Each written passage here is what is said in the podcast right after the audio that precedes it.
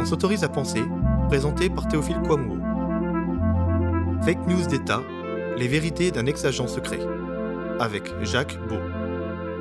C'est une expression que l'on entend désormais quotidiennement, fake news, ou en adaptation française, infox, à cause d'Internet et de mauvais génies comme Vladimir Poutine qui les alimenterait via de mystérieuses fermes numériques en Russie, elles proliféreraient plus que jamais.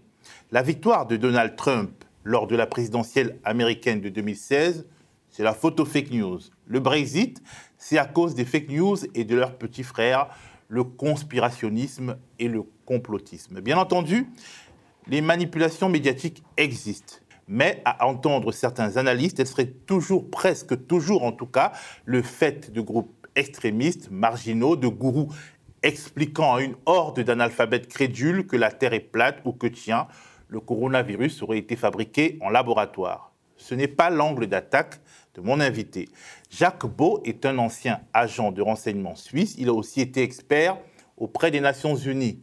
Il publie aux éditions Maximilo un livre intitulé Gouverner par les fake news. Selon lui, ce sont les gouvernements, nos gouvernements notamment, qui produisent les fausses informations les plus préoccupantes parce que les plus meurtrières. Bonjour Jacques Beau. Bonjour. Alors, dans votre livre, vous comparez les délires fantaisistes sur l'interdiction des, frites en Belgique ou l'existence d'un arbre à sushi à un autre type d'invention. Je vous cite Au sommet de la pyramide sont les fake news qui manipulent les faits de sorte à créer une cohérence factice autour d'une apparence de vérité afin de fausser la perception d'un auditoire et de le pousser à adhérer à une politique.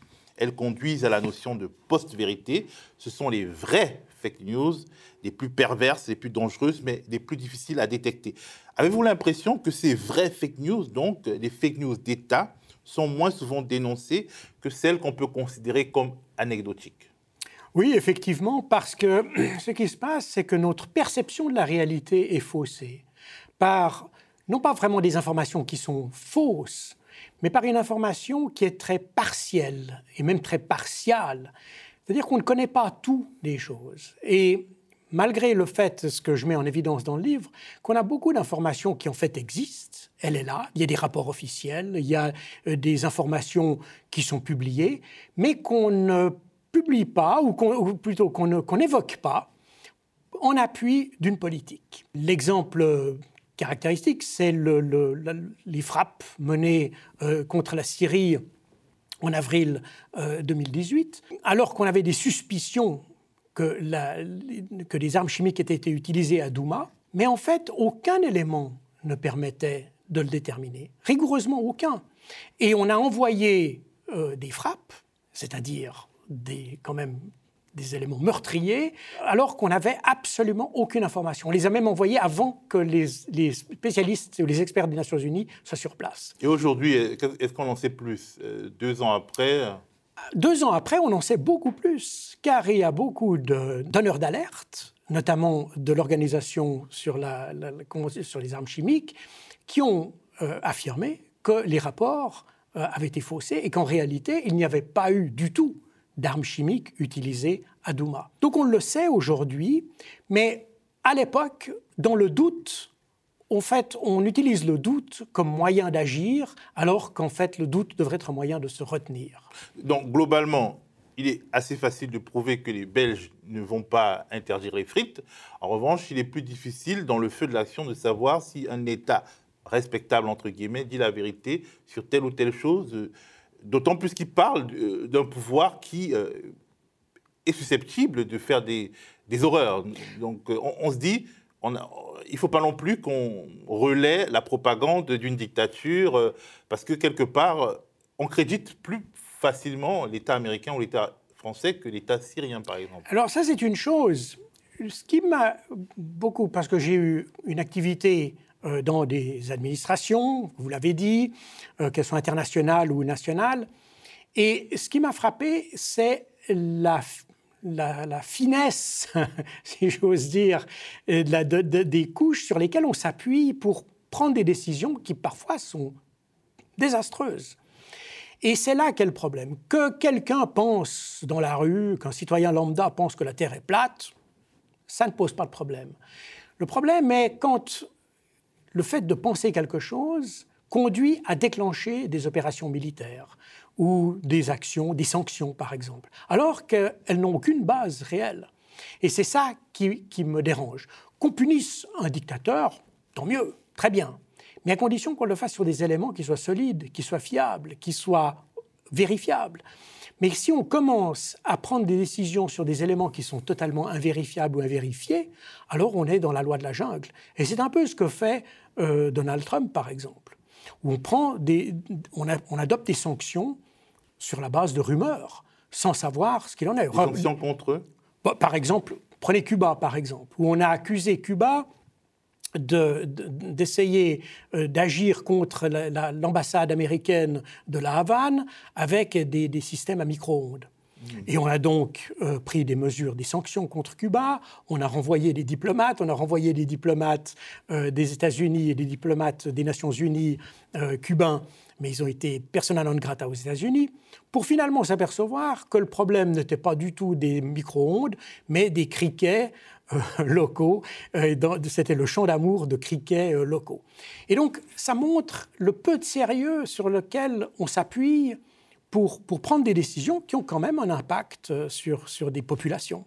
Pouvez-vous nous lister quelques fake news d'État qui ont changé la face du monde et, souvent pour le pire? Écoutez, par exemple, ça a été l'intervention, ou la soi-disant intervention russe en Ukraine. En fait, il n'y a pas eu d'intervention russe en Ukraine. Pas d'intervention militaire, j'entends, qui des, des, des, agissements politiques, c'est évident. Pourtant, quand vous regardez le site de l'OTAN, vous montre des photos de véhicules qui sont à peine identifiables d'ailleurs, mais qui, soi-disant, démontrent la présence d'unités militaires russes en, en Ukraine. En fait, il s'agissait d'unités de rebelles du Donbass, des unités qui utilisent des véhicules qui ont été prises à des unités de l'armée ukrainienne. quand on parle de la Crimée, par exemple, l'annexion de la Crimée, il y a évidemment beaucoup de, on, peut, on, peut, faire beaucoup d'interprétations juridiques sur la manière dont ça a été fait. Et je ne me prononce pas là-dessus, c'est des arguments juridiques. Mais ce qui m'a surpris, c'est qu'à aucun moment, on a dit que la, la Crimée avait, avant même la dissolution de l'Union soviétique, avait eu un référendum d'autonomie que la Crimée était en fait déjà une région autonome avant même que l'Ukraine soit indépendante. Et qu'après l'indépendance de l'Ukraine, les, Ukrainiens, les Criméens ont revendiqué leur droit à l'autonomie et qu'en fait, ce droit à l'autonomie leur a été confisqué par l'État ukrainien.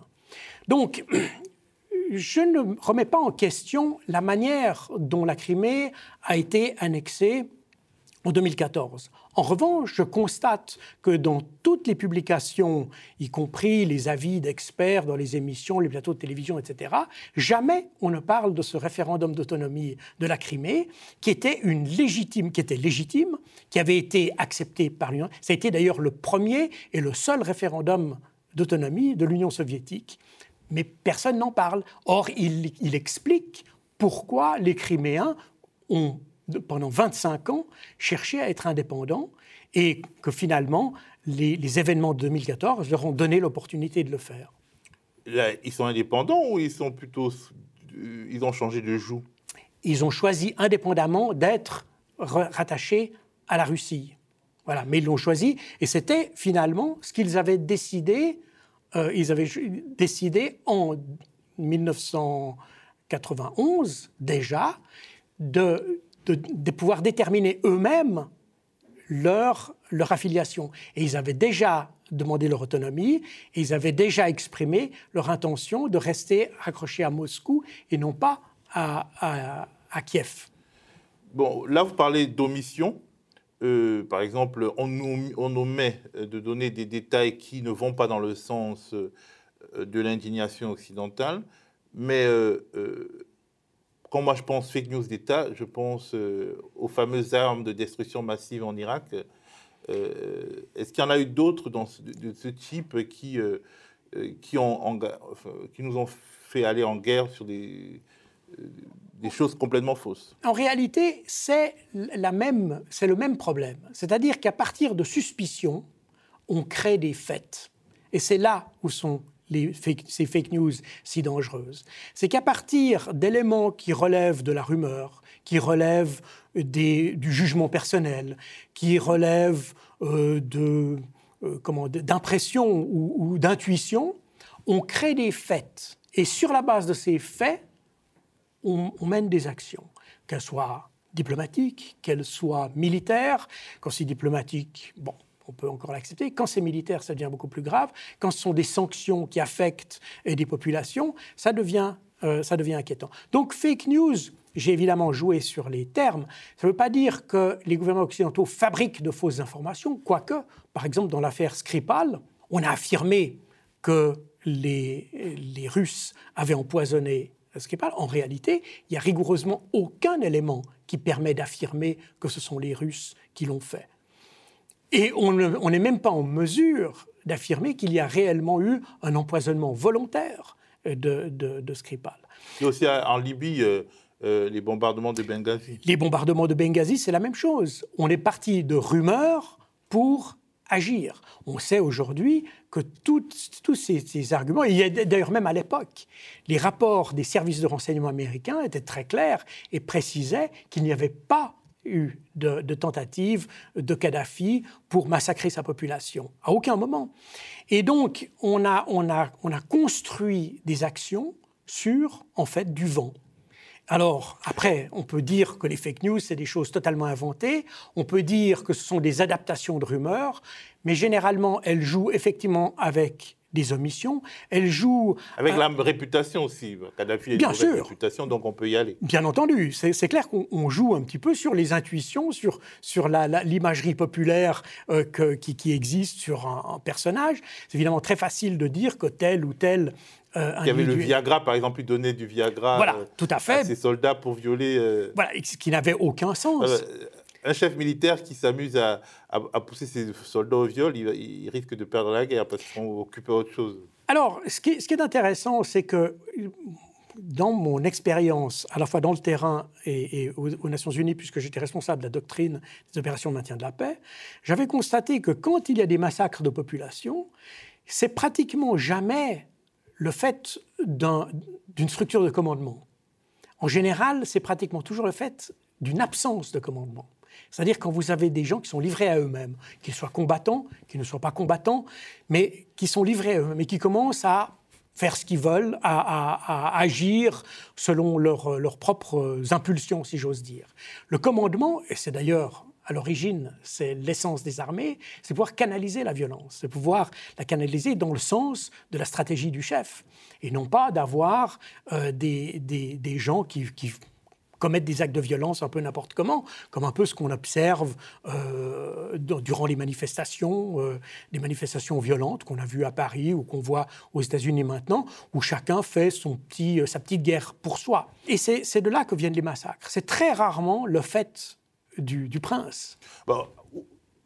Le prince peut aussi avoir intérêt, par exemple, à opérer des déplacements de population, donc créer des froids pour euh, faire fuir les gens. Je ne vous dis pas que c'est pas possible, je vous dis que c'est assez rare et qu'en général, quand ça se fait, c'est beaucoup plus organisé, c'est plus méthodique. On peut avoir l'exemple des Allemands pendant la guerre. Euh, mais les, massacres comme ça qui se font un petit peu au jour le jour, c'est rarement le fait du chef, c'est la fête d'une absence de chef. Ce qui indique d'ailleurs que quand une stratégie, c'est une stratégie typiquement occidentale, que d'éliminer les chefs dans un combat, eh bien, quand on élimine les chefs, on augmente le risque d'avoir euh, des massacres de population. J'étais responsable du projet de la protection des, civils euh, quand j'étais aux Nations Unies, et durant la guerre en Libye, j'avais mis en garde contre le fait de s'attaquer aux structures de commandement libyennes. J'avais dit, c'est eux qui vont maintenir leurs troupes. Si vous les enlevez, ces troupes vont, se, défouler en quelque sorte. Et c'est effectivement ce qui s'est passé. Alors, euh, est-ce que finalement, ce, ne sont pas ces euh, euh, euh, mensonges d'État qui sont finalement très vite révélés Parce qu'un ou deux ans après, on sait qu'en Libye, ça ne s'est pas passé comme ça, en Irak, ça ne s'est pas passé comme ça. Est-ce que quelque part, ce ne sont pas donc ces manipulations d'État qui créent une sorte d'intuition populaire qui nous menant aux fake news? C'est-à-dire, on n'a a tellement pas confiance à ce que dit l'État que n'importe qui sur YouTube peut venir nous dire, dès qu'il dit quelque chose qui est différent de ce que dit l'État, dont, on sait qu'il ment, on le croit. Alors évidemment, ça, ça, a des effets pervers, parce que du coup, la crédibilité des États euh, disparaît. Et effectivement, on n'a plus confiance en personne, il n'y a plus de point de référence. C'est d'ailleurs pour ça que, euh, dans mon ouvrage, je souligne l'importance des services de renseignement, qui, eux, devraient être, en quelque sorte, le maître étalon de l'information, en théorie tout au moins, parce que c'est eux qui ont la fonction première d'informer les dirigeants politiques et stratégiques d'un État et qui devraient ramener, en fait, euh, j'allais dire, l'Église au milieu du village d'une certaine manière.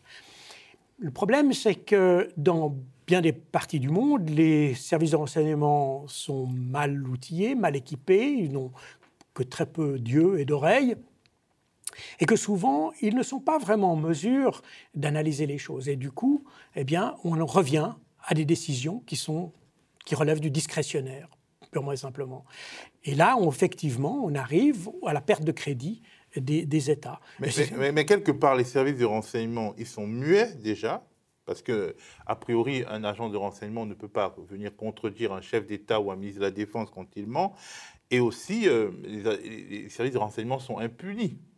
C'est le règne même de l'impunité. Par exemple, tous ceux qui ont raconté des bobards, alimenté des bobards sur l'Irak ou sur la Libye, en fait, ils ne sont punis ni au niveau national, ni au niveau international. La responsabilité euh, euh, juridique est énorme, devrait être énorme, mais en réalité, il y a une impunité totale. Alors, ce qui s'est passé pour l'affaire des armes de destruction massive est un peu particulier, parce que les services de renseignement américains avaient vu juste et ils ont informé le président qu'en réalité, il n'y avait pas d'armes de destruction massive. Raison pour laquelle Rumsfeld a créé des services parallèles qui, eux, ont généré la, fausse information. Les services de renseignement, leur fonction, et je l'ai expérimenté moi-même, c'est parfois d'aller contre le dirigeant. C'est-à-dire que la fonction d'un service de renseignement, c'est de lui amener des faits sur la situation, une image de la situation. Que le dirigeant en tienne compte ou n'en tienne pas compte, ça c'est un problème politique. Mais la tâche des services de renseignement n'est pas d'être en accord avec les services de renseignement. C'est pas vrai. avec le politique. Non, c'est n'est pas du tout sa fonction. Sa fonction, c'est de lui amener les faits et de lui amener une image. Mais c'est le politique qui paye. Euh, le, politique, après, euh, les, services de renseignement proposent et le politique dispose.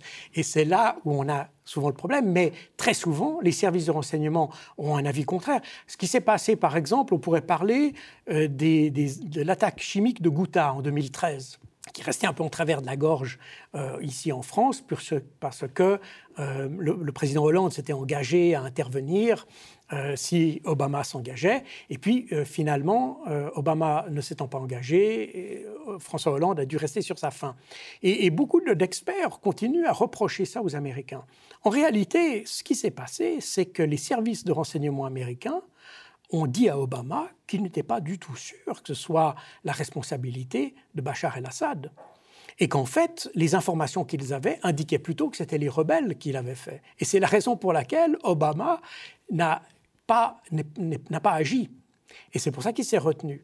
Mais ça, c'est le rôle des services de renseignement. Le, le rôle des services de renseignement n'est pas d'être en accord avec le politique. Il y a de d'apporter des éléments de décision. Mais si on veut faire carrière, euh, bon voilà pas déplaire euh, au prince. Après, c'est un, un, autre. La, manière dont on interprète ça est différente. Et je l'ai aussi vu euh, de, de, mes yeux. Et moi-même, beaucoup d'analyses que, que, j'ai faites, qui sont avérées correctes, eh bien, euh, bien souvent, on, les a, on a voulu les ignorer dans la hiérarchie parce que ça ne répondait pas à l'humeur du moment. Alors, quand on lit votre charge contre les fake news d'État, donc, on peut vous accuser, ou au moins essayer de vous accuser, de conspirationnisme ou de complotisme. Je m'explique. Le conspirationnisme, disons, c'est un, système qui explique les faits qui se déroulent devant nos yeux comme procédant de manipulations plus ou moins secrètes. Donc euh, le monde, euh, ce qui fait tourner le monde est caché. Par exemple, vous citez une interview qui tourne beaucoup sur la toile. Elle a été accordée par le général Wesley Clark, ancien commandant suprême euh, des forces alliées de l'OTAN en Europe. Et donc cette interview a été accordée aux médias indépendants Democracy Now! Regarde un extrait. About 10 days after 9-11, I went through the Pentagon and I saw Secretary Rumsfeld and, and Deputy Secretary Wolfowitz. I went downstairs just to say hello to some of the people on the joint staff who used, used to work for me. And one of the generals called me and He said, sir, you got to come in. You got to come in and talk to me a second. I said, well, you're too busy. He said, no, no. He says, We've made the decision we're going to war with Iraq. This was on or about the 20th of September. I said, We're going to war with Iraq. Why? He said, I don't know. he said, I guess they don't know what else to do. So uh, I said, Well, did they find some information collect, connecting Saddam to Al Qaeda? He said, No, no. He says, There's nothing new that way. They just made the decision to go to war with Iraq. He said, I guess it's like we don't know what to do about terrorists, but we've got a good military and we can take down governments. And um, he said, I guess if, the only tool you have is a hammer, every problem has to look like a nail. So I came back to see him a few weeks later, and by that time we were bombing in Afghanistan. I said, Are we still going to war with Iraq? And he said, Oh, it's worse than that. He said, He reached over on his desk, he picked up a piece of paper, and he said, I just he said, I just got this down from upstairs, meaning the Secretary of Defense's office today. And he said, This is a memo that describes how we're going to take out seven countries in five years, starting with Iraq and then Syria, Lebanon, Libya, Somalia, Sudan, and finishing off Iran. Quand on écoute ça et qu'on vous lit, on a l'impression qu'il y a un programme que les États-Unis déroulent implacablement, quitte à provoquer des situations qui permettent d'attaquer tel ou tel pays. On a l'impression qu'il s'agit effectivement d'une grande conspiration et on a même peur de prononcer le mot parce qu'on a peur de se faire attaquer juste parce que cette intuition nous, vient à l'esprit. Alors tout d'abord, il faut bien comprendre ce qu'est le mot conspiration. Quand on parle de conspiration, on implique qu'il y ait une intelligence derrière, c'est-à-dire qu'il y ait une intention.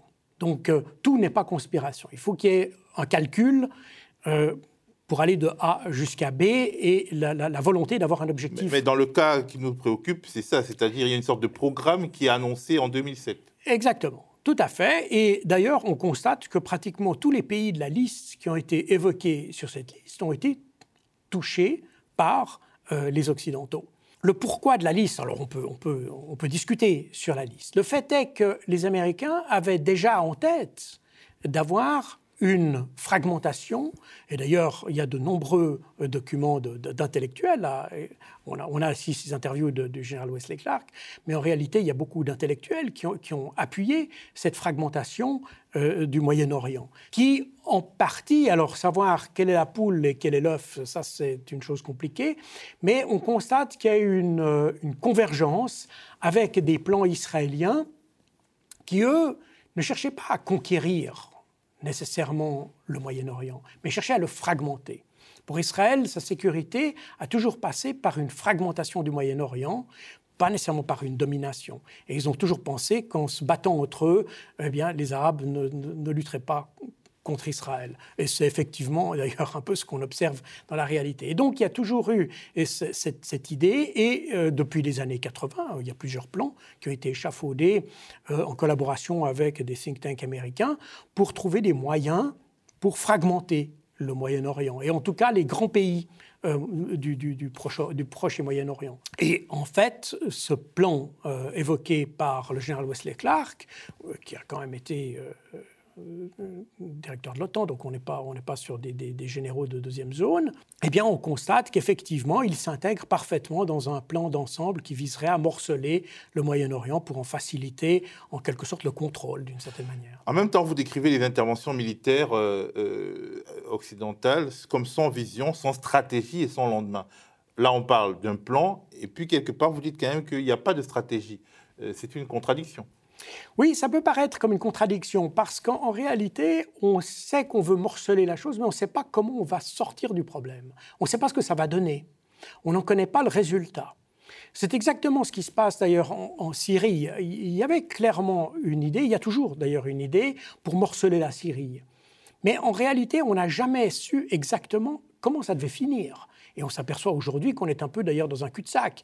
Est-ce qu'il faut. Il n'y a pas de successeur à Bachar el-Assad, et les seules personnalités qui sont à peu près charismatiques ou qui pourraient peut-être euh, avoir un poids politique sont finalement des islamistes dans la région. Donc on, arrive dans des cul-de-sac. On est exactement le même phénomène en Libye. On intervient en Libye, mais on ne sait pas on n'arrive pas à anticiper le résultat et surtout on n'arrive pas à préparer ce résultat. Donc c'est une sorte de pouvoir de destruction qui n'est pas accompagné d'un pouvoir de Exactement. Et c'est d'ailleurs, d'une certaine manière, toute proportion gardée, c'est le même problème qu'on a avec Barkhane. On a une opération qui est là pour éliminer des islamistes. Mais on n'y parvient pas, on ne parvient ni à détruire les islamistes, ni à reconstruire l'État malien. Alors, on arrive, on arrive à éliminer des islamistes, mais on n'arrive pas à, éliminer l'islamisme. On élimine des terroristes, mais on n'élimine pas le terrorisme. Et c'est un peu toujours la même chose. D'ailleurs, en éliminant les terroristes, il semble qu'on accélère la terrorisation du pays, parce que là, euh, on part d'un petit endroit autour de Kidal et de Tombouctou, et, là, maintenant, c'est quasiment la moitié du Mali. C'est exactement ça. C'est d'ailleurs ce que je décris en partie dans ce livre, mais aussi dans d'autres livres sur la guerre asymétrique. C'est le phénomène asymétrique, c'est-à-dire qu'à force de le combattre, on le crée. On crée le problème, et c'est exactement on a créé le problème en Irak. On a créé, on a en voulant affaiblir l'Iran, on l'a renforcé. En voulant affaiblir euh, les, islamistes, on les a renforcés. On a, on, a finalement, il y a une idée de départ, mais elle est inaboutie, et on n'a pas de, on a un objectif très vague et on ne sait pas comment ça va finir. Alors, il y a la, la fameuse locution latine errare humanum est, perseverare diabolicum. Quand même, on a l'expérience de l'Afghanistan, de l'Irak, mais on est quand même allé en Libye, on, commet des erreurs au Mali. Est-ce qu'on fait exprès? Parce que finalement, on a l'impression que les désastres n'inquiètent pas tant que ça les dirigeants occidentaux. Tout à fait, et c'est d'ailleurs, euh, c'est d'ailleurs un peu ce qui a, ce qui a motivé euh, ce livre, d'une certaine manière, c'est qu'on n'apprend pas des échecs. On savait déjà que l'Afghanistan. Ou alors, ce n'est pas des échecs, c'est un désordre à gérer. Ça reste quand même des, échecs, parce que, euh, pensez à l'Afghanistan, euh, il y avait quand même eu l'idée de créer une société nouvelle en Afghanistan. Hein, euh, quand, les, Occidentaux y sont allés en, 2001-2002, il y avait quand même l'idée de, faire une société nouvelle où la femme aurait une autre place, etc. Ah, peut-être c'était juste une manière de vendre une opération qui servait justement à fragiliser un pays. Peut-être, mais c'était quand même aussi pour avoir euh, l'appui politique, un appui politique, et puis surtout d'offrir une perspective. Or, en réalité, on n'a pas, pas, tenu compte de tous les facteurs. Les soviétiques s'étaient cassés les dents, ils avaient réagi relativement intelligemment en limitant leurs ambitions et finalement en décidant de ne contrôler qu'une partie du pays. Temps n'a pas eu cette sagesse et finalement se retrouve totalement défait dans cette affaire. Et on n'a finalement absolument pas appris de, ces échecs. Alors ça alimente, c'est vrai que certains y voient son compte, ils, trouvent leur compte. C'est notamment l'industrie de l'armement. Ce sont les, grands lobbies de l'armement, surtout aux, États-Unis, et qui, voient leur, avantage. Je ne dis pas que c'est eux qui ont provoqué ça, mais c'est eux qui, qui tirent leur marron du feu. Quant aux avantages politiques de la chose, eh bien, ils sont pratiquement nuls. Bah, en tout cas, pour les États-Unis, les États-Unis ne créent pas de chaos de ce type en Amérique latine. le chaos de ce type est à la proximité de l'Europe. Par exemple, euh, euh, euh, la guerre en Libye, finalement, le désordre entraîné par la guerre en Libye ne touche pas les États-Unis, mais il touche la France. Le désordre entraîné par la guerre en Syrie ne touche pas les États-Unis, mais il touche l'Europe. Tout à fait. Et c'est là qu'on se demande est-ce que les gouvernements européens agissent dans l'intérêt de leur pays? Parce que on peut se dire de toute façon que le monde brûle, je m'en fiche tant que mon pays est préservé, mais là, c'est quand même dans, dans, notre euh, euh, voisinage le plus proche qu'on allume des feux. Alors tout à fait, et c'est une question qu'on est en droit de se poser. Quand vous regardez par exemple euh, l'affaire de la Libye, et vous regardez les attentats qui ont, qui ont, qui ont touché la France à partir de 2015, vous apercevez que, en réalité, la France et les autres pays européens d'ailleurs n'interviennent que pour une très petite partie des, bombardements, des frappes qui sont menés en Syrie et en Irak. Mais évidemment, pour un terroriste, c'est plus difficile de s'attaquer aux États-Unis que de s'attaquer à un pays européen ça tient à la nature du pays, ça tient à beaucoup de, facteurs euh, qui n'est pas nécessaire de développer ici.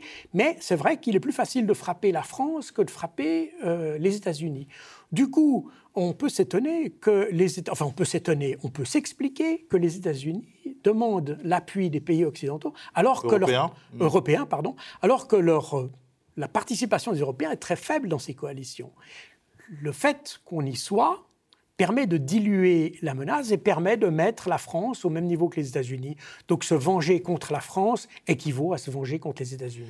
Alors vous pouvez donner l'impression de justifier l'injustifiable, de comprendre les terroristes quand vous réfutez, entre autres, l'assertion suivante. Un, totalitarisme a frappé la France, donc c'était après les, attentats de 2015. Un totalitarisme a frappé la France pour ce qu'elle est et pas pour ce qu'elle fait. Comme si quelque part les attentats djihadistes étaient une, forme d'anti-impérialisme. On peut être euh, un peu mal à l'aise. Non, ça n'est pas une forme d'anti-impérialisme. En fait, la stratégie des, des terroristes, des, terroristes djihadistes euh, du Moyen-Orient actuel, euh, parce que si on parle des Palestiniens des années 70, on parle de totalement autre chose. Donc je parle des, djihadistes d'aujourd'hui. Leur objectif est très simple, et ils l'ont dit d'ailleurs. Et là aussi, l'information n'est pas parue dans les, dans, les, euh, comment, dans les médias traditionnels. Or, elle a été publiée euh, ouvertement par l'État islamique. Il s'agit en fait de pousser les populations, nos populations, à réclamer le retrait des forces armées des pays engagés. Et le modèle euh, qui, prévaut euh, pour les djihadistes, c'est l'exemple de Madrid en, 2003, 2004. Pardon. Euh, lorsque, après les, attentats de Madrid, il y avait eu des élections qui ont renversé le, gouvernement Aznar, et les nouvelles autorités en place ont décidé le retrait des forces espagnoles d'Irak. Et ça, ça reste le modèle des, islamistes. Et partout, systématiquement, dans tous les écrits de l'État islamique, on revient sur le modèle de Madrid. Et l'idée, c'est ça. C'est d'ailleurs, en fait, c'est n'est pas très nouveau. C'est la même stratégie qu'avaient appliqué les Alliés en bombardant l'Allemagne, les, civils en Allemagne durant la guerre. Et ça a été la même stratégie qui a été appliquée par les Américains avec l'usage de la bombe atomique. Enfin, c'est ce qu'ils ont dit en tout cas. C'est-à-dire, on, frappe les civils pour que les civils se retournent contre leurs dirigeants et leur imposent la cessation de la guerre. On a fait la même chose avec Saddam Hussein, on a fait la même chose en ex-Yougoslavie, en frappant des, institutions civiles pour forcer Milosevic à s'arrêter. Ah ben, Aujourd'hui, euh, pour revenir sur l'actualité, euh, la CDAO, la Communauté économique des États de l'Afrique de l'Ouest, euh, en tout cas la Banque centrale des États de l'Afrique de l'Ouest, donc la banque qui gère le CFA, euh, euh, bloque, coupe euh, l'alimentation du Mali pour pousser la population malienne à, se retourner contre la junte militaire qui donc a renversé le président Ibrahim Boubacar Keïta. Mais bon, on va revenir sur votre livre. Sur la, sur la Syrie, vous avez la dent dure contre l'ancien ministre français des Affaires étrangères, Laurent Fabius. Vous n'y allez pas de main morte. Oui, parce qu'effectivement, je pense qu'il a mené un peu euh, une politique en dépit du bon sens et surtout qui n'était pas basée sur des faits. Je pense que si on avait voulu résoudre la situation en Syrie, lui qui était à la tête de la diplomatie française, il aurait eu sans doute des leviers beaucoup plus utiles, beaucoup moins meurtriers et sans doute beaucoup plus efficaces pour euh, agir euh, sur le, gouvernement syrien. Mais là, on a choisi une option j'allais dire l'option américaine. Euh, les Américains ont, généré la situation en Syrie en réalité, parce que la situation en Syrie n'est qu'un sous-produit de la situation en Irak. Et ce chaos régional a son origine dans les décisions de Bush en, en 2002-2003, enfin 2003 plus exactement. Et là, la France s'était d'ailleurs retenue euh, à juste titre de, cette, opération. D'ailleurs, ils en ont payé un certain prix euh, parce que les Américains leur en ont voulu. Néanmoins, je pense que c'était la, bonne, la bonne décision que de ne pas s'impliquer à l'époque. Et j'ai de la peine à voir la justification pour s'y impliquer en 2014. En fait... Peut-être se rattraper euh, Peut-être se rattraper, c'est possible. Mais là, et c'est pour ça que j'ai un peu effectivement la dent dure contre lui, parce que je pense qu'il aurait eu les moyens de faire beaucoup mieux, en faisant plus intelligemment et surtout sans s'impliquer euh, physiquement dans un conflit qui a en réalité amené le terrorisme sur le, sur le sol français. Alors, Bush-Fabius, on a l'impression que le néoconservatisme français, comme le néoconservatisme américain, est transparti. C'est-à-dire, il y a des néoconservateurs euh, en termes de politique étrangère au Parti démocrate et au Parti républicain. Il y en a aussi en France, au PS, comme euh, à droite. Non, alors c'est pas c'est pas aussi simple que ça, pas plus que les euh, on peut rattacher le, côté conservateur euh, à, la, notion de guerre. D'ailleurs, statistiquement, euh, aux États-Unis, ce sont les démocrates qui ont déclenché plus de guerres que les, hmm. les conservateurs. Les néoconservateurs, c'est pas exactement. On est d'accord. Hmm. On est d'accord. Néanmoins, l'idéologie conservatrice euh, aux États-Unis, c'est plutôt une idéologie de repli sur soi en réalité. Et Trump, en réalité, l'illustre relativement bien. C'est lui qui voulait retirer ses troupes de l'étranger, se replier sur les États-Unis. Ça, c'est, ça, c'est une vision très conservatrice en réalité. Mais Bush, par exemple, n'était absolument pas dans cette lignée. Non, Bush n'était pas dans cette lignée parce que lui, il a eu affaire à un, phénomène que, évidemment, ses successeurs n'ont pas eu, euh, c'est le 11 septembre. Et il a fallu montrer que euh, les, États-Unis ne pouvaient pas simplement se laisser mener par le bout du nez par des terroristes, et donc il a fallu montrer qu'on pouvait agir. Et donc il a agi. Euh, sans vraiment réfléchir au pourquoi, au comment, enfin au comment, oui, mais au pourquoi, c'était pas vraiment très réfléchi. Quoique le comment, on pourrait discuter. Euh, les, les, quand euh, les, Américains ont décidé d'attaquer l'Afghanistan, euh, donc c'était au lendemain, vraiment au lendemain du 11 septembre, euh, une décision d'état-major, une réunion d'état-major américaine, où Bush dit Trouvez-moi des cibles, il n'y a pas assez de cibles en Afghanistan, trouvez-moi en Irak. Alors, il n'y avait aucune Mais quelque part, derrière Bush, il y avait aussi John Bolton, un idéologue euh, plutôt républicain qui a essayé de refaire la même chose avec euh, Donald Trump qui n'y est pas parvenu. Il y a une sorte de, c'est pour ça que je pense que, enfin c'est pour ça que je dis qu'une idéologie. Alors peut-être qu'il ne faut pas dire néoconservatrice, peut-être qu'il faut dire interventionniste, l'interventionnisme américain comme l'interventionnisme français ou et donc l'interventionnisme coordonné des puissances. C'est euh, peut-être ça qu'il faut dire. C'est peut-être ça se retrouve des deux côtés de l'échiquier politique aujourd'hui. Tout à fait, parce que en réalité on s'aperçoit que les, raisons qui ont poussé euh, soit la France en 2014, soit les États-Unis en 2003, euh, qui les ont poussés à intervenir, sont plutôt des opportunismes politiciens que des vraies raisons stratégiques, en réalité. On ne savait pas vraiment ce qu'on allait y faire, ce qu'on allait gagner, ce qu'on allait faire. On ne savait même pas vraiment quelle était la nature de l'ennemi. On ne savait même pas vraiment pourquoi. D'ailleurs, les talibans avaient accepté de livrer Bin Laden, contrairement aux rumeurs euh, qui ont, circulé par la suite, où on a justifié ça. En réalité, les, les talibans il a fallu négocier passablement, mais ils étaient prêts à livrer Bin Laden, à condition qu'on leur explique ce qu'il avait fait. Mais on n'a jamais réussi à démontrer, jamais, que Bin Laden avait été directement impliqué, ou même impliqué, dans les attentats du 11 septembre. Donc, effectivement, à partir de là, on est dans l'arbitraire, les décisions discrétionnaires, et puis la volonté simplement de, politicienne de montrer qu'on est puissant et qu'on arrive à faire quelque chose. Alors, quelque part, vous relativisez aussi la méchanceté du méchant euh, euh, Vladimir Poutine.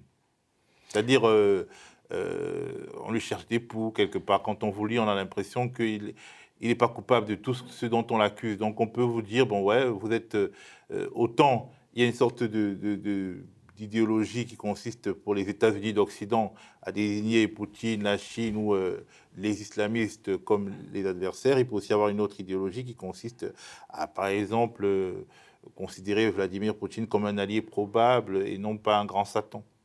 Alors, moi, je ne connais pas M. Poutine. Euh, et je n'ai pas d'a priori sur lui. Ce que je constate, c'est que les accusations qu'on porte contre lui ne sont pas étayées par des faits. De nouveau, on est dans le domaine des suspicions, on est dans le domaine des intuitions, des perceptions, et on en fait des faits. Alors, si j'observe euh, l'action de Poutine sur la, politique internationale, au Moyen-Orient, etc., je m'aperçois qu'en réalité, ces actions sont finalement assez mesurées, qu'en réalité, c'est lui qui a tendance à plutôt apaiser euh, les choses, alors que les, Occidentaux euh, sont, on peut tendance à mettre de l'huile sur le feu. Je pense que la Russie d'aujourd'hui n'a aucun intérêt, parce que ça, c'est aussi une chose qu'il faut considérer toujours, c'est quel est l'intérêt de l'un ou de l'autre pour agir. Quel est l'intérêt de la Russie aujourd'hui à mettre le feu en, Ukraine, euh, en Syrie et ailleurs? Aucun littéralement aucun. Les, Russes, après la chute du communisme, étaient demandeurs par rapport à l'Occident. Ils avaient besoin de la technologie occidentale, ils avaient besoin d'ouvrir leur économie à une, vraie économie de marché. Euh, ils avaient vécu en économie de guerre pendant 70 ans ou plus, et ils aspiraient à avoir une économie à l'occidental. Et ils étaient demandeurs. Et d'ailleurs, ils, ont demandé. Il y a même eu des demandes effectuées euh, par, la, par la Russie pour adhérer à l'OTAN. Donc il n'y avait pas du tout de, volonté de, confrontation. Au contraire, il y avait la, volonté de reconstruire quelque chose de nouveau. L'Occident n'a pas n'a pas appris la, la, perche qui lui était tendue et a continué un peu sur, sa dynamique. On n'a pas voulu baisser la garde, on a voulu maintenir. Évidemment, les, dividendes de la paix sont traduits par quoi en Europe? Par la disparition des appareils, enfin pas disparition complète, mais une, dissolution des appareils militaires, une quasi-disparition de l'industrie de l'armement, par exemple. Donc c'est vrai que pour beaucoup de gens, la fin la, de la guerre froide faisait peser sur la sécurité européenne un point important. Donc on a essayé de maintenir artificiellement une menace, mais qui en réalité n'était pas du tout, on n'était plus du tout dans la dynamique soviétique qui, qui cherchait à imposer euh, le, le, le, le communisme dans le monde. On n'était plus du tout là-dedans.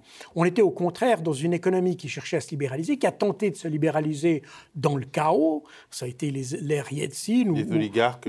et, des oligarques. la grande humiliation ben, c'est-à-dire que c'est devenu un, ça a été un peu comme la bouteille de champagne qu'on débouche comme ça d'un coup. Il y a une décompression totale, et puis plus personne n'a rien sous contrôle. C'est d'ailleurs la situation que Poutine a repris en main et qu'il a, il a entrepris de, re, euh, si vous voulez, remettre sous pression, si j'ose dire. Euh, Mais là, est-ce que vous suivez l'affaire Navalny euh, où oui, bien Poutine est encore accusé?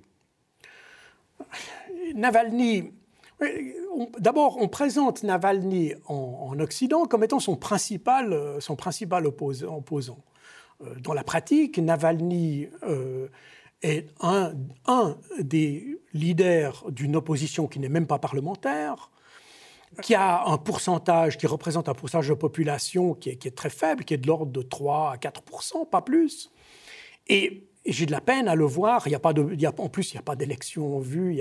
donc pourquoi s'attaquer à Navalny aujourd'hui en, termes d'élimination. Ça n'a aucun sens. Il représente aucune menace politique, il représente aucune menace même physique.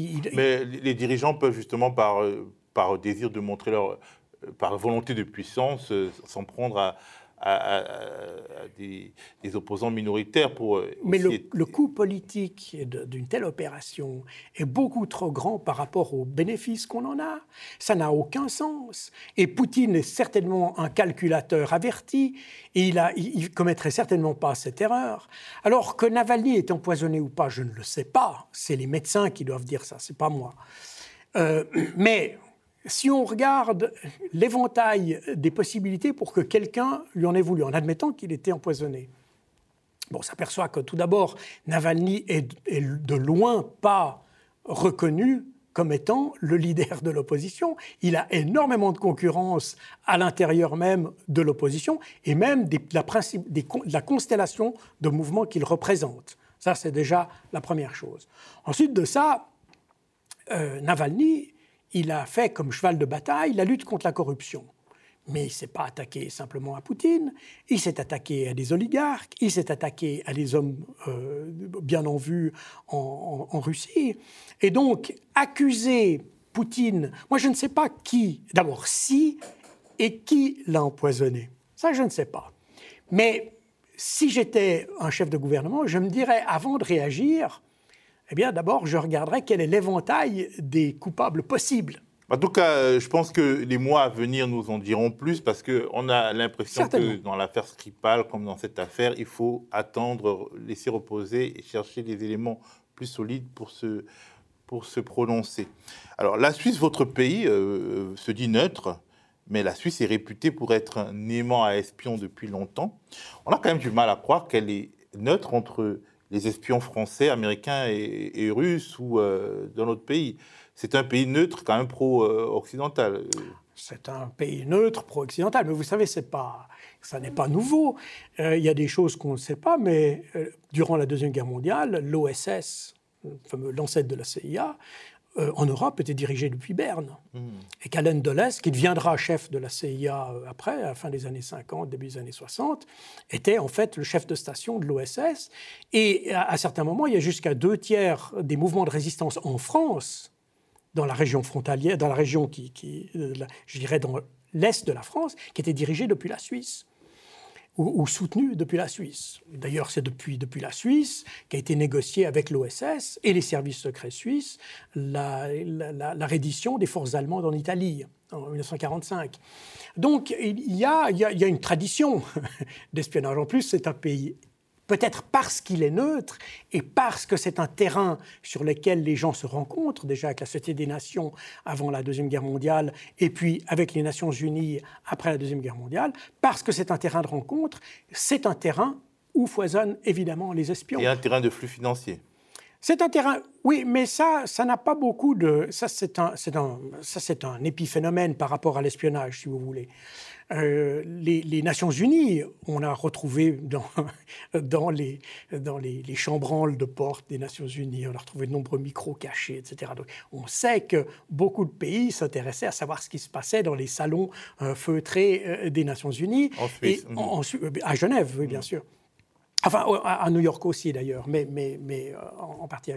Donc il y a, y, a y a, effectivement une tradition, enfin pas une tradition parce que ce n'est pas voulu par la Suisse, mais c'est un fait que la, la, Suisse héberge un très grand nombre d'espions.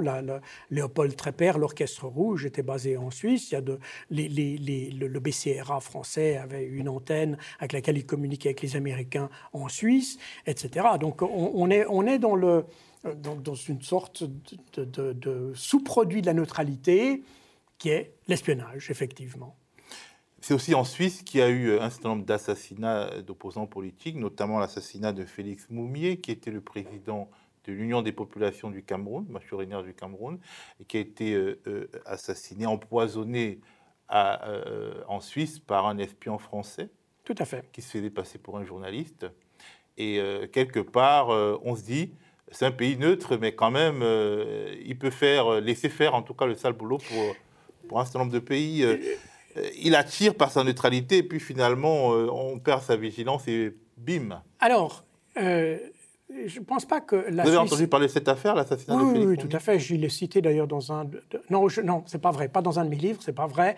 Mais j'ai fait une exposition sur les services secrets euh, en Suisse en 2012, dans laquelle euh, je parlais de l'affaire de la main rouge et euh, des, assassinats qui se sont faits dans la, suite de, ces, affaires de la main rouge, qui était en fait une opération spéciale du SDEC pour l'élimination des gens qui avaient aidé ou non aux différentes insurrections qu'il y avait en Afrique à cette époque-là, notamment la guerre d'Algérie. Et mais non, la Suisse n'a pas sous-traité ce genre de choses. Mais effectivement, la Suisse étant euh, neutre, étant par nature terre d'accueil d'un certain nombre d'opposants politiques, eh bien du coup, on, trouve aussi ceux qui chassent ces opposants. Alors euh, que la Suisse n'ait pas eu les moyens, je ne pense pas que la Suisse n'ait pas voulu, mais je pense surtout qu'elle n'a pas eu les moyens ou qu'elle ne s'attendait pas à ce qu'on fasse, à ce qu'on commette des attentats euh, sur son territoire. Je pense plutôt que c'est plus que de la naïveté, que d'une volonté délibérée de, laisser faire euh, ce genre de choses. D'ailleurs, il y a eu beaucoup d'opérations à l'inverse où on a, euh, arrêté des espions euh, occidentaux et de l'Est. Même si, vous avez raison, la Suisse s'est toujours plutôt sentie occidentale sur ce plan-là qu'orientale. Que, Donc on est bien d'accord là-dessus. Alors une dernière question, vraiment une dernière dernière question. Alors on peut se dire quelque part euh, euh, vous alimentez la défiance contre les gouvernements, les gouvernements occidentaux, et que cette défiance peut être récupérée, votre discours peut être récupéré par des personnes qui, dans le cadre de cette défiance, vont plus loin que vous et disent ce que vous ne dites pas. Par exemple, que, euh, les, que les, les, attaques dites djihadistes sont perpétrées par les pays occidentaux ou que le 11 septembre est le fait de l'État d'Israël. Ce sont des, des, informations, des fausses informations que vous dénoncez. On peut dire, on peut utiliser ce que vous dites pour créditer ces informations que vous ne créditez pas. Et on peut aussi dire euh, que de toute façon, en réfutant cette théorie, vous pourrez vous, euh, vous jouer un jeu. On peut vous dire que euh, voilà, vous, vous livrez quelques vérités pour en camoufler d'autres. Parce que quand même, vous êtes un homme du renseignement. Je suis un homme du renseignement. Et c'est pour ça que je... Mauvais esprits peuvent considérer que, bon, voilà. Non, mais oui, parce qu'en France, on a une notion du renseignement qui est toujours associée à celle d'opération spéciale, d'opération clandestine. Moi, j'ai grandi, entre guillemets, dans les services de renseignement suisses, qui a une tradition plus germanique. C'est une tradition qui est beaucoup plus tournée vers l'analyse que la tradition française, qui elle est plutôt dirigée. La tradition française du renseignement est issue de la Deuxième Guerre mondiale et c'est le renseignement d'action, c'est le renseignement qui soutenait la résistance. Et on est gardé, on est, resté là-dedans avec un service action et tout ça. les Allemands, eux, ont une tradition qui est, plus ancienne de, renseignement, qui est beaucoup plus analytique, et je m'inscris plutôt là-dedans. Quant aux, aux, différents événements, par exemple, vous avez cité le 11 septembre. Alors, le 11 septembre, euh, on, sait qui l'a perpétré, mais personne ne sait, personne ne sait s'il y a eu une tête au-dessus des, des, 20 personnes qui ont été impliquées dans les attentats. Mon, mon postulat, c'est qu'en fait, on a un groupe de jeunes qui ont décidé, on va faire un truc pour se venger, parce que l'idée est claire, elle a été exprimée, c'était se venger des frappes de 1998, d'août 1998, qui avaient été déclenchées par Clinton, euh, euh, en réponse aux attentats de Nairobi et de Dar es Salaam. Et ces frappes, en fait, les Américains ne savaient pas où frapper. Ils ont frappé au hasard au Soudan et en Afghanistan. Mais au hasard, parce qu'ils n'avaient aucune idée qui étaient les auteurs des, attentats du Kenya et, de Tanzanie. Et donc ils ont frappé au hasard. Et l'explication, disons, qu'on trouve chez les islamistes du, 11 septembre, et je pense que c'est l'explication réelle, c'est qu'on a des gens qui ont décidé, on va faire une réponse à ça, on va leur rendre la monnaie de la pièce. Il n'y avait pas de grande intention stratégique, c'est de la vengeance pure, tout simplement. Et il n'y a pas... quelle vengeance? Une, une vengeance d'une dextérité qui arrive à taper au bon endroit Oui, mais avec des moyens très simples avec des moyens extrêmement simples. N'importe qui aurait pu faire ça. C'est le premier. D'ailleurs, le 12 septembre, j'avais été interviewé à la télévision suisse et j'avais dit c'est le premier, euh, le, premier attentat low-tech de, l'histoire. Il n'y a besoin de rien. Vous avez besoin de cutter, c'est tout. Et, c'est effectivement ça. Il a fallu simplement, il fallait savoir peut-être piloter un appareil, c'est tout. Mais il n'y avait, il y avait pas besoin de beaucoup. Et en fait, c'est sans doute, à part le prix des billets, vous avez un attentat qui coûte presque rien. Donc, on a ça, on juge, nous, occidentaux, on a toujours l'impression de juger un attentat par la, quantité de dégâts qu'il a fait. Mais si on regarde objectivement les faits, on s'aperçoit que c'est un attentat qui était relativement facile à faire, avec un peu de détermination, comme d'ailleurs la plupart des attentats. Mais c'est un attentat qui était une belle opportunité justement pour les États-Unis et pour euh, ceux qui, euh, autour de que euh, George W. Bush, voulaient engager un certain nombre de... Que certains en aient profité et que certains aient utilisé ça pour d'autres projets, ça c'est autre chose. Mais je ne crois pas que ce soit ni la CIA, ni les, Israéliens, ni euh, les Martiens qui ont, fait ça. On a vraiment une affaire, comme d'ailleurs beaucoup. D'ailleurs, le, le, dans les, si on lit la littérature islamiste, on s'aperçoit que cet attentat est le premier de ce qu'on a appelé le terrorisme individuel.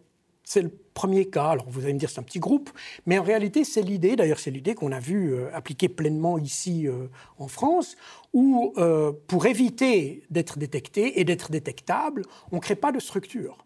Il n'y a aucune structure terroriste comme on avait dans les années 80 ou, 70, comme Action Directe, etc., où on a des structures, même si elles étaient petites, mais c'est des structures avec un chef, un sous-chef, etc. C'est le modèle un peu marxiste, si vous voulez, de la Révolution qu'on avait aussi dans l'État basque, qu'on avait dans l'IRA, etc. Alors on a des hiérarchies qui sont très connues avec des cloisonnements, tout ça est structuré. Et les, théoriciens du djihadisme, du terrorisme islamiste sont aperçus que ces structures sont très vulnérables parce qu'elles sont identifiables d'une manière ou d'une autre. Donc il n'en faut pas. Et pour qu'on ne le fasse pas, on, on, laisse euh, aux, combattants de terrain la liberté de choisir, en fonction d'une idée générale, de choisir les objectifs et la méthode. Et c'est exactement ce qui s'est fait en France d'ailleurs.